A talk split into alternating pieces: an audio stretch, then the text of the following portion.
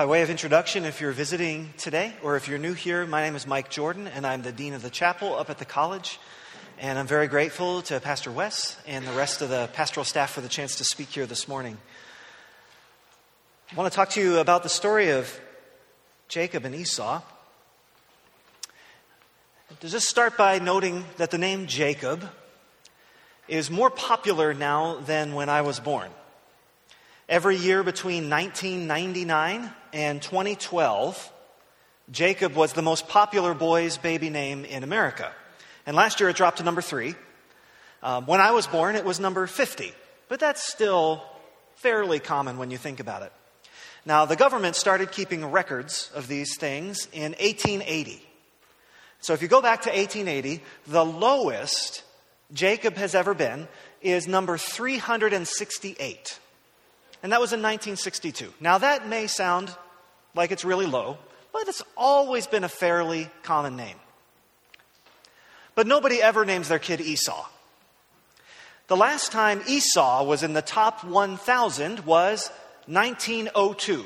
And I don't reckon any of you were here in 1902, the last time it was in the top 1,000. And even then, it was number 964. In 1897, it cracked the top 1,000. In 1893, and in 1890, and that's it. And the highest it ever got was number 926. So nobody names their kid Esau. And it's never really approached Jacob in terms of popularity in many ways. And of course, there are very good reasons why nobody names their kid Esau. Esau is not depicted in the scripture in, shall we say, a positive way. The first glimpse we get of Esau is not terribly flattering. In Genesis 25 25, we get a picture of him at birth. The first one to come out, that is Esau, was red, and his whole body was like a hairy garment. And so they named him Esau, which means hairy. I uh, was thinking about the birth of each of our kids, and uh, I, I don't know, those, those are blurs. Like, I don't know if you remember the birth of your kids. And all I can, I just have a, one snapshot that I kind of go to for each kid. And for Grace, it was when they plopped her on the scale and she screamed and fussed. And there's this picture I have of Grace. And Jack, it was seeing his head about seven minutes after we arrived at the birth center, which made me very nervous. For Lucy, it was her crying for the first hour of her life. And if you knew Jack at, when he was a little guy, he also cried and cried for the first year. And we looked at Lucy for the first hour and we thought, oh no, here comes another kid who's going to cry all the time. But she's been pleasant ever since that hour. I don't know. And then Gabriel, I remember our fourth, just looking up at each of his siblings. Now, those are the pictures I have in mind, and they're all romantic, and they're all cozy, and they're all sentimental. Makes me feel really bad for Isaac and Rebecca. Because Rebecca, you know, she's working to have this baby. I know what that looks like. She's working hard. It's not a pleasant sight. And she begins, you know, to say, I can see the baby's head, you know, and she says, Isaac, what's it, what's it look like? And she says, he says, well, it's red. and she says, red? Red? Is that all? And he said, well, you know that hairy garment I have hanging up in my closet? He kind of looks like that. She says, Well, I'm glad I have nicer images to fall back on than Isaac and Rebekah. It's not a very flattering first picture we get of Esau.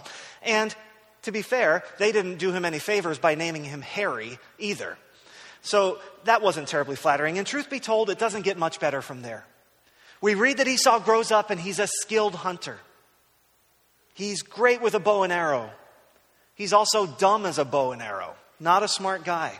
One day he comes in from the field and he's famished. And he decides, you know, I right now want a bowl of that red stew more than I want my birthright as an eldest son. The one thing that Esau had going for him, he traded away for a bowl of red stew. And the text calls this despising his birthright. He didn't value the things that were truly valuable, and instead he just settled for a bowl of red stew. Makes you hope the stew was really good, you know? After that, we don't hear much about Esau until he turns 40. And he gets married. And he marries not one, but two Hittite women Judith and Basemath. I guess that's how you say her name. I don't know. And the last sentence of chapter 26 describes their marriage. It says this And they made life miserable for Isaac and Rebekah. So we don't know what their marriage was like. There's probably a whole story there, but it made their parents miserable. So miserable, in fact, that at the end of chapter 27, when uh, Rebecca is pondering Jacob's future, she says, He better not marry one of these Hittite women. Because if he marries one of these Hittite women, my life is not worth living. I would rather die than have my son marry one of these Hittite women. That's misery, and that's all Esau's fault. I'm a Phillies fan. Have you watched the Phillies this year? They're horrible. They're unwatchable. They're terrible. And the Cubs, the Cubs are always, the Cubs are horrible too, you know? But the Cubs, at least there's a romance about the Cubs. They always lose. That's what they do. There's lovable losers. The Phillies are just losers, right? And Esau's that. Esau's just a loser. There's nothing redeeming about him. From the start, he had advantages, and from the start, he squandered his advantages for his appetites for food and his appetite for women. No wonder nobody names their kid Esau. And the whole Jacob and Esau story comes to a head in this chapter. And Jacob famously tricks Esau and he steals the blessing that properly belongs to him.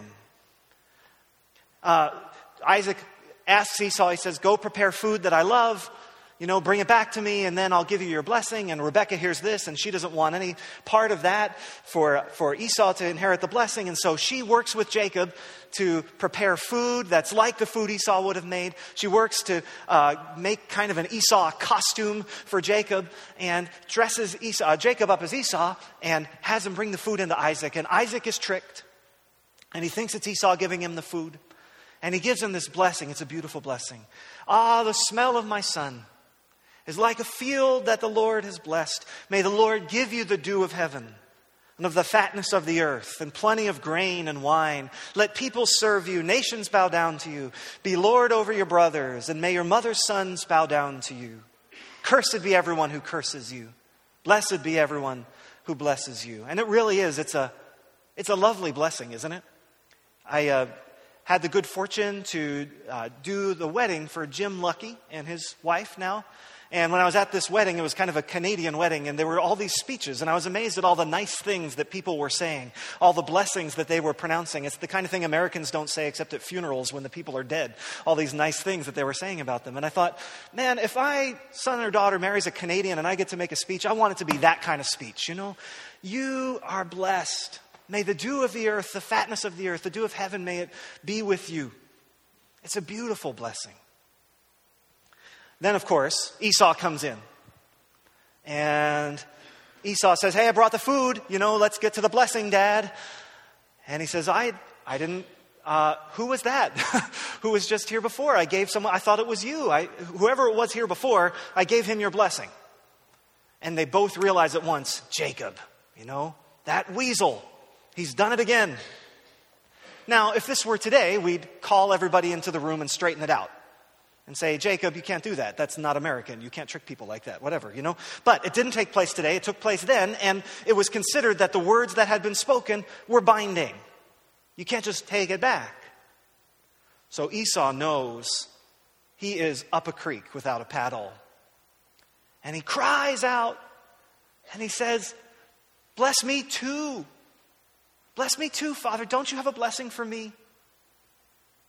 And Isaac looks at Esau and he gives him this blessing See, away from the fatness of the earth shall your home be, and away from the dew of heaven on high. By your sword you shall live, and you shall serve your brother. But when you break loose, you shall break his yoke from your neck. It's an interesting blessing. It's very often seen as a curse away from the fatness of the earth, away from the dew of heaven on high, living by the sword, serving your brother. But there's a ray of hope as well. When you break loose, which presumes, of course, he will break loose, you will break the yoke from his neck, or the, his yoke from your neck. This is not a curse, this is a blessing. When we get to Hebrews, much later on uh, in the scripture, um, and the writer of Hebrews is accounting for the faith of the patriarchs, this is what he pulls out to commend Isaac's faith. He said, By faith, Isaac pronounced blessings for the future on both Jacob and Esau. This is envisioned as a blessing, it's not a curse. There's a sense in which he's telling Esau, you have your own path in life. And while you may not inherit the covenant blessings that Jacob has, you have your own blessings. You will serve your brother, yes, as all peoples must serve the God who has made his covenant with Jacob. But you will not be his slave. You are going to have your own way of relating with God and with the rest of the world, even if it's not from the privileged covenant perspective that Jacob has. It is a blessing, but as with some blessings, it's not enough in the moment, and it feels like a curse to Esau, and he's angry.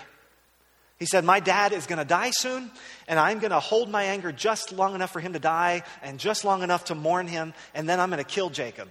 And their mom catches wind of it, and they send Jacob away. She sends Jacob away. And for the next five chapters in the Bible, the action follows Jacob. He goes to live with his uncle, and on the way there, he has a, a dream where he sees a ladder and God renews the covenant with him.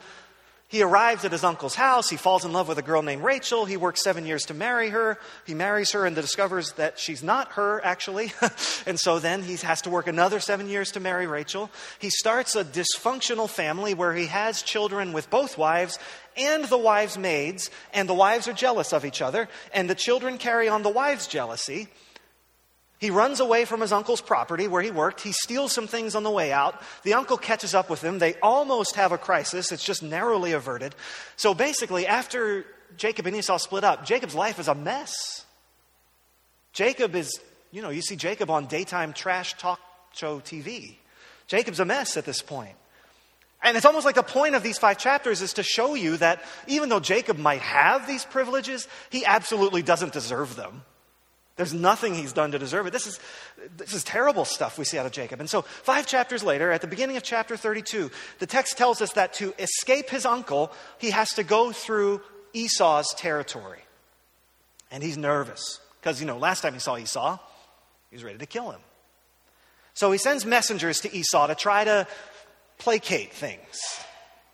And then he splits everybody. He's got all his sons and daughters and wives and maids and animals and riches and everything. He splits them all up into two groups and he figures maybe Esau will be so busy killing half of us that he'll let the other half live.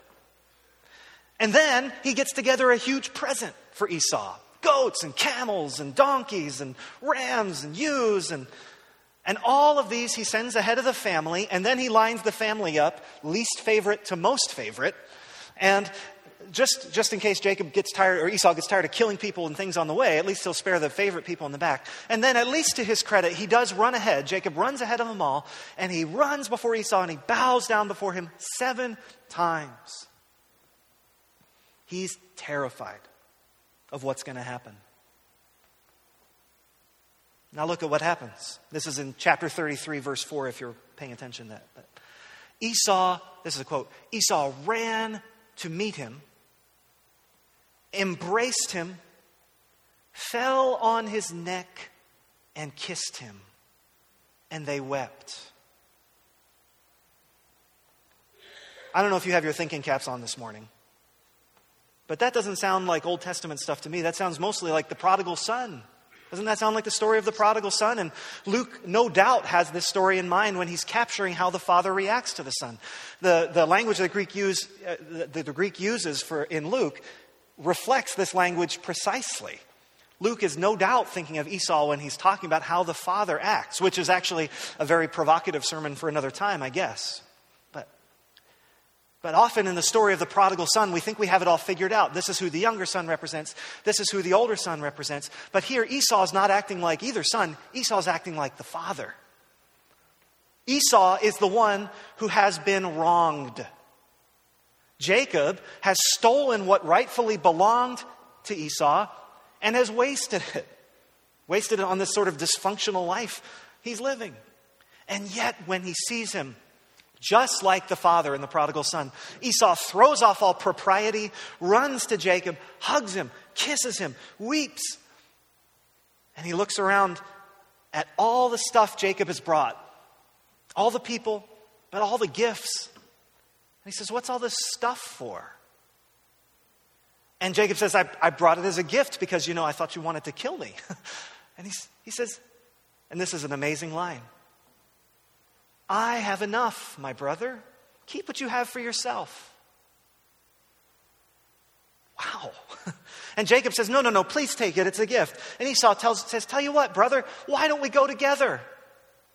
It'll be like old times, me and you. That's not actually in the text, but you know what I mean. He said, Let's go together. And Jacob says, You know, I got a bunch of kids now, and you'll go faster than us, so you just go ahead. And, and Esau says, Hey, if you need help with the kids, I've got 400 men here. Why don't I leave some of them with you to help with the kids and all your stuff? What a gracious response from Esau. I have enough. Enough to meet all my needs. Enough to be happy with my place in the world, even if it's not the covenant place that you have, Jacob. Enough that I don't really need anything more. Enough that I don't really want anything more. Here's the curious thing about this story Jacob's the guy with the covenant, but his life's a total mess.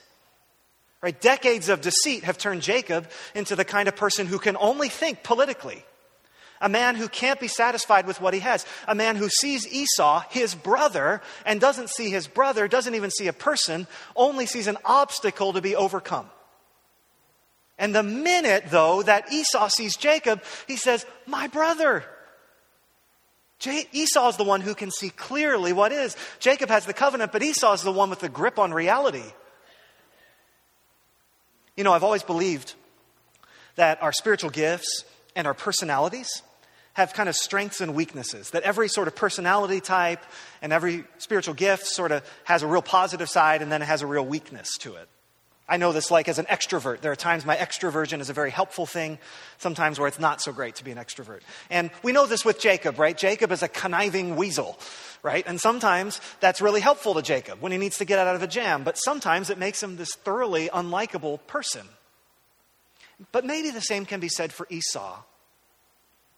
You know, the same simplicity that made him a total rube for Jacob to run circles around intellectually and emotionally also made him able to say, you know what?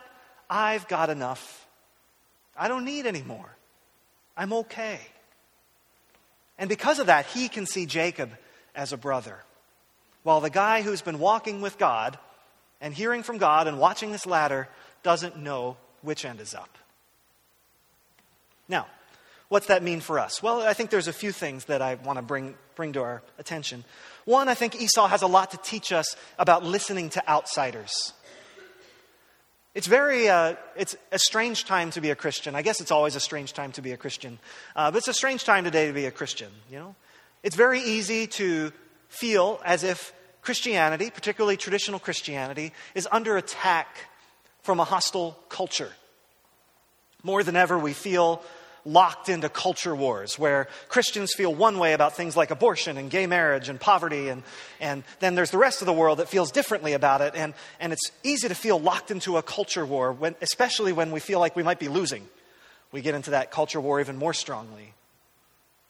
We sometimes forget, though, that the cost of a culture war is often greater than the spoils of victory in a culture war. And one of the costs is that we only can see the world as us versus them. We can only see others as a threat to us.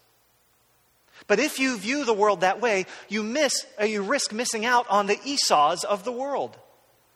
Those people who stand outside what's most comfortable to us, outside the covenant people of God, who still might have something to teach us.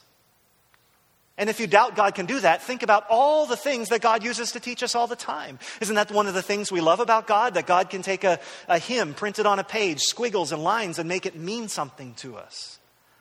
That God can take a, a, a sunrise or a sunset or a rocky mountain or a snowy meadow or a summer day and make it mean something to us.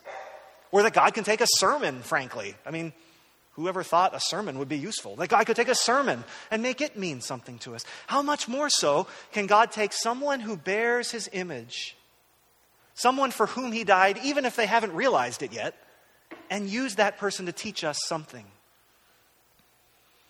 Please don't think I'm trying to, you know, sing kumbaya and we're all one and it doesn't matter what you believe. None of that.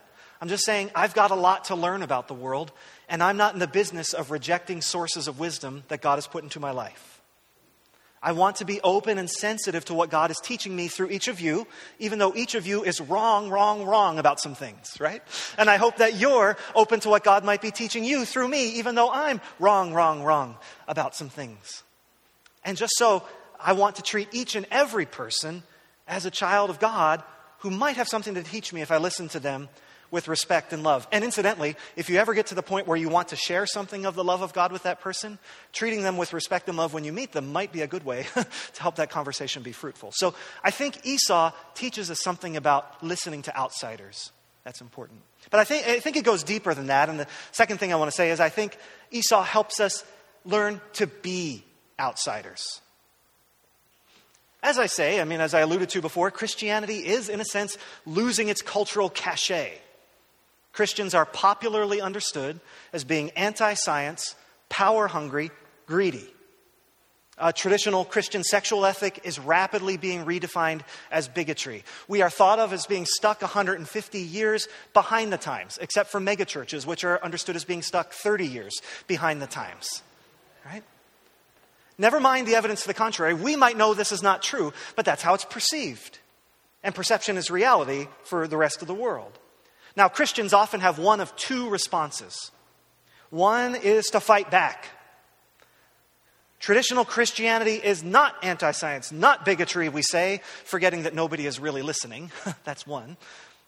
But another tack the Christians take is to say, not all Christians, not all Christians are like that.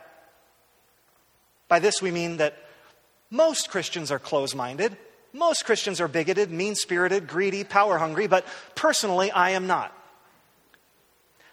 It's a very easy way to establish rapport with the culture, but it does have the unfortunate side effect of throwing the rest of the Christians in the world under the bus. I'm not sure that's what Jesus had in mind when he prayed that we would all be one, just as he and the Father were one. Let me suggest a different answer. We don't have to say, we're not like that. And we don't have to say, not all Christians. I'll give you a different answer, and it's actually not mine, it's Esau's. I have enough. I have enough. If we are indeed losing a place of privilege in our society, we're not going to win it back by arguing. And we're not going to win it back by throwing each other under the bus. But maybe we don't have to win it back at all.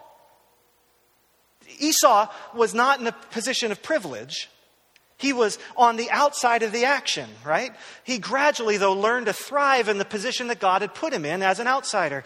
Because he had critical distance from Jacob, he proved himself healthier than Jacob was. And that kind of distance from the action is something that only an outsider has. In the same way, I think we need to make Esau's statement our own I have enough. Even if Western cultures find us out of date and out of touch, I have enough. Even if I lose a place of cultural privilege, I have enough. Even if they won't pray the Lord's Prayer at graduation, I have enough. Even if they won't put the Ten Commandments on the county state lawn, I have enough. Even if I'm not well understood, I have enough. Now, I, I realize all that might sound like a lecture. You know, just get used to being outsiders. You'll feel happier if you just accept it. And I'm not saying that so that we can all just sort of feel better about being outsiders. The reason I think it's so important is that there are a lot of outsiders who need love. So I, I don't know, I felt compelled this week just watching the news and the events that are going on in Ferguson, Missouri. I don't know if you pay attention to the news or not, but in Ferguson this week, a suburb of St. Louis, an unarmed young African American man, Michael Brown, was shot and killed by police. 18 year old guy, ready to go to college. And most reports are that he was shot in the back with his hands raised in the air, saying, Hands up, don't shoot. Now, I, I don't know how you feel when you hear reports like that. But if you're anything like me, you feel confused first. People my age uh, tend to be very distrustful of the media. Like we know that the news outlets are interested in building a loyal followership, so they they build a brand, and so they twist stories in order to sort of appeal to the people that will watch them so they can continue to sell advertising space. People my generation tend to be very savvy to that. So we don't really trust. We're also very aware that the people who are in the story themselves can twist the story and use the media to get their vantage point out there. So it's common for people in my generation to say, whatever, I don't know what happened. And so I probably shouldn't talk about it. I don't know. And, you know, there are times it's okay to say, I don't know.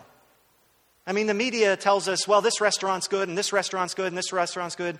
Which do you like best, Mike? I don't know. Like, I don't have to decide. That's fine. Or if Brad and Angelina are going to stay together. I don't know. I don't have to know. Doesn't bother me.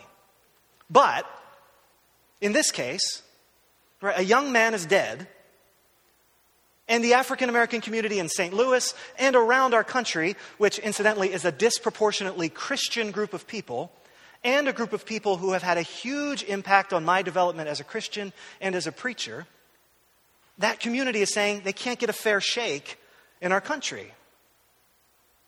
They're saying they're unfairly targeted by police, that they're profiled and distrusted simply for the color of their skin. They're saying, quite simply, that the color of their skin makes them outsiders. And many of them are accusing white Christians like me and like many of you of being silent, of not calling a spade a spade, of not calling injustice injustice, of putting good for evil and evil for good. And when I hear that, I know it's not okay to just say, I don't know. But here's the thing I don't know. I don't know what to say. I'm aware that there's a community that's hurting. A grieving mother who worked so hard to get her son through school and was about to proudly send him off to college. I'm also aware that the officer himself who did the shooting might himself be a decent person who made a terrible decision in the heat of a moment, and that moment, at the very least, is going to make him a pariah forever. And I'm also, thanks, academic community, I'm very aware of what I don't know, and I want to gather facts before I say anything. It's like my grandmother Lindley is hollering in my ear, you know, learn the facts before you speak. So, in a sense, I don't know. But I might know better if I were an outsider.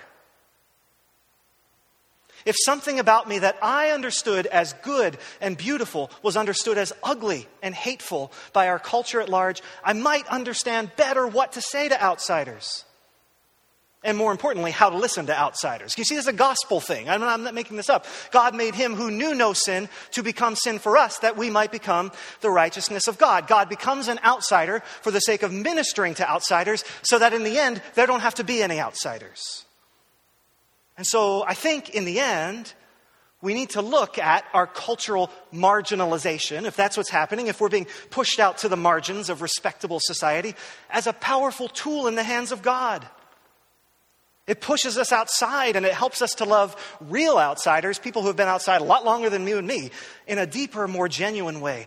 I hate the nagging feeling that people who understand human sexuality in the way that I do, in the way our church does, are being called bigots. I hate it. It makes me feel like I'm not at home here. It makes me feel like an outsider.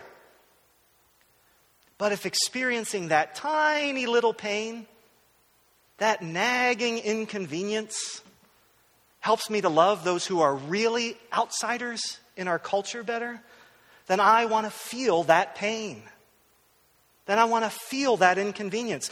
I, I, guess as I was thinking through what to say, I realized maybe the reason white American evangelicals like me have felt so helpless to say anything about Ferguson and about this whenever it happens is that we just don't know what it's like to be outsiders. Maybe we're about to learn. Maybe that's a good thing. Finally, I think we need to not be afraid to be outsiders, even in our own personal lives. We often lose sight of just how much each of us is seeking personal fulfillment. We want to do the will of God, but we also want to know that we're doing the will of God and receive public approval for doing the will of God in a certain way. So we look to do things that are especially sort of godly and noteworthy. I'd love to be a beloved preacher and writer and teacher because that would put me squarely in the center of what God is doing, and all you would know it puts me squarely in the center of what God is doing. I'll give some testimony about my own life. When we first came to Houghton five years ago, most of you know that I was at home raising kids and I didn't have a job, and I wasn't sure if I was going to have a job. And I wasn't quite sure where I fit. What's funny is that when I look back at my time then and my time now, I find that I'm doing a lot of the same things. Now I have a job. Now I'm at college and I'm working with college students and I'm listening to people's problems. But then I was listening to Grace and Jack bicker about their problems and helping them find a way forward. Now in the college, I get to help create a safe space for people to encounter God and each other. Back then, I was making dinner for our family, creating a safe place for us to encounter God and each other. They were the same things. And now my work is good work, and then my work was good work. But it was so hard for me to realize at that time that gospel work and my fulfillment were not the same thing. My work then was gospel work. I was building the kingdom. My work now is gospel work. I'm building the kingdom. The only difference between the two is that then no one could see it. And it was more or less thankless. And it was harder for me to tie it into a life of personal and professional success. With Esau, I need to learn to say, I have enough. My life doesn't have to be about me. My life doesn't, uh, I don't have to prove my righteousness in a public way to do gospel work. Sometimes my life's work has been like Jacob, right in the center of the action. And sometimes my life's work has been like Esau, on the fringes of the action. But either way, I have enough. Well, as it were, enough. This has been a long sermon. I'll just close by saying this. I'm still not sure I would name a kid Esau. I'm not sure it's the best thing to stick a kid with before sending him to school. But I hope that if my kids ever know any outsiders, which of course they will, that they remember that outsiders have wisdom that insiders can miss. And I hope that if my kids ever find themselves to be outsiders, as all kids do, I hope they deal with it like Esau. I hope if my kid doesn't get the lead in the school play, I hope if my kid is not the first picked for soccer, I hope if my kid doesn't get the top scholarship in college, I hope if they don't get the job they dream of getting, or the marriage they dream of getting, or the body they dream of getting, I hope if they're ever an outsider, I hope they remember Esau saying, I have enough. Because as John himself reminds us, this is the kind of love that God has for us. That we should be called children of God. And this is what we are. And this is enough. Let's pray. God, we thank you for being our sufficiency, for being enough for us at each stage in our lives. God, I thank you for your faithfulness to me in my personal journey. At times I felt like Jacob and I've been able to see just what you're doing, and at times I felt like Esau and I felt so far outside, and yet you've been there acting. We pray, God, that you, uh, it seems to many of us that we are entering a time when we will be on the outside in some ways as Christians. Would you not waste this time in our lives? Would you make our hearts more of a heart for the outsiders by pushing us to the outside?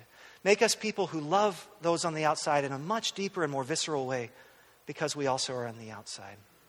We thank you for the love that you have for each of us. We pray that you'll help us to remember in the darkest hour that it is enough. We ask this through Christ. Amen.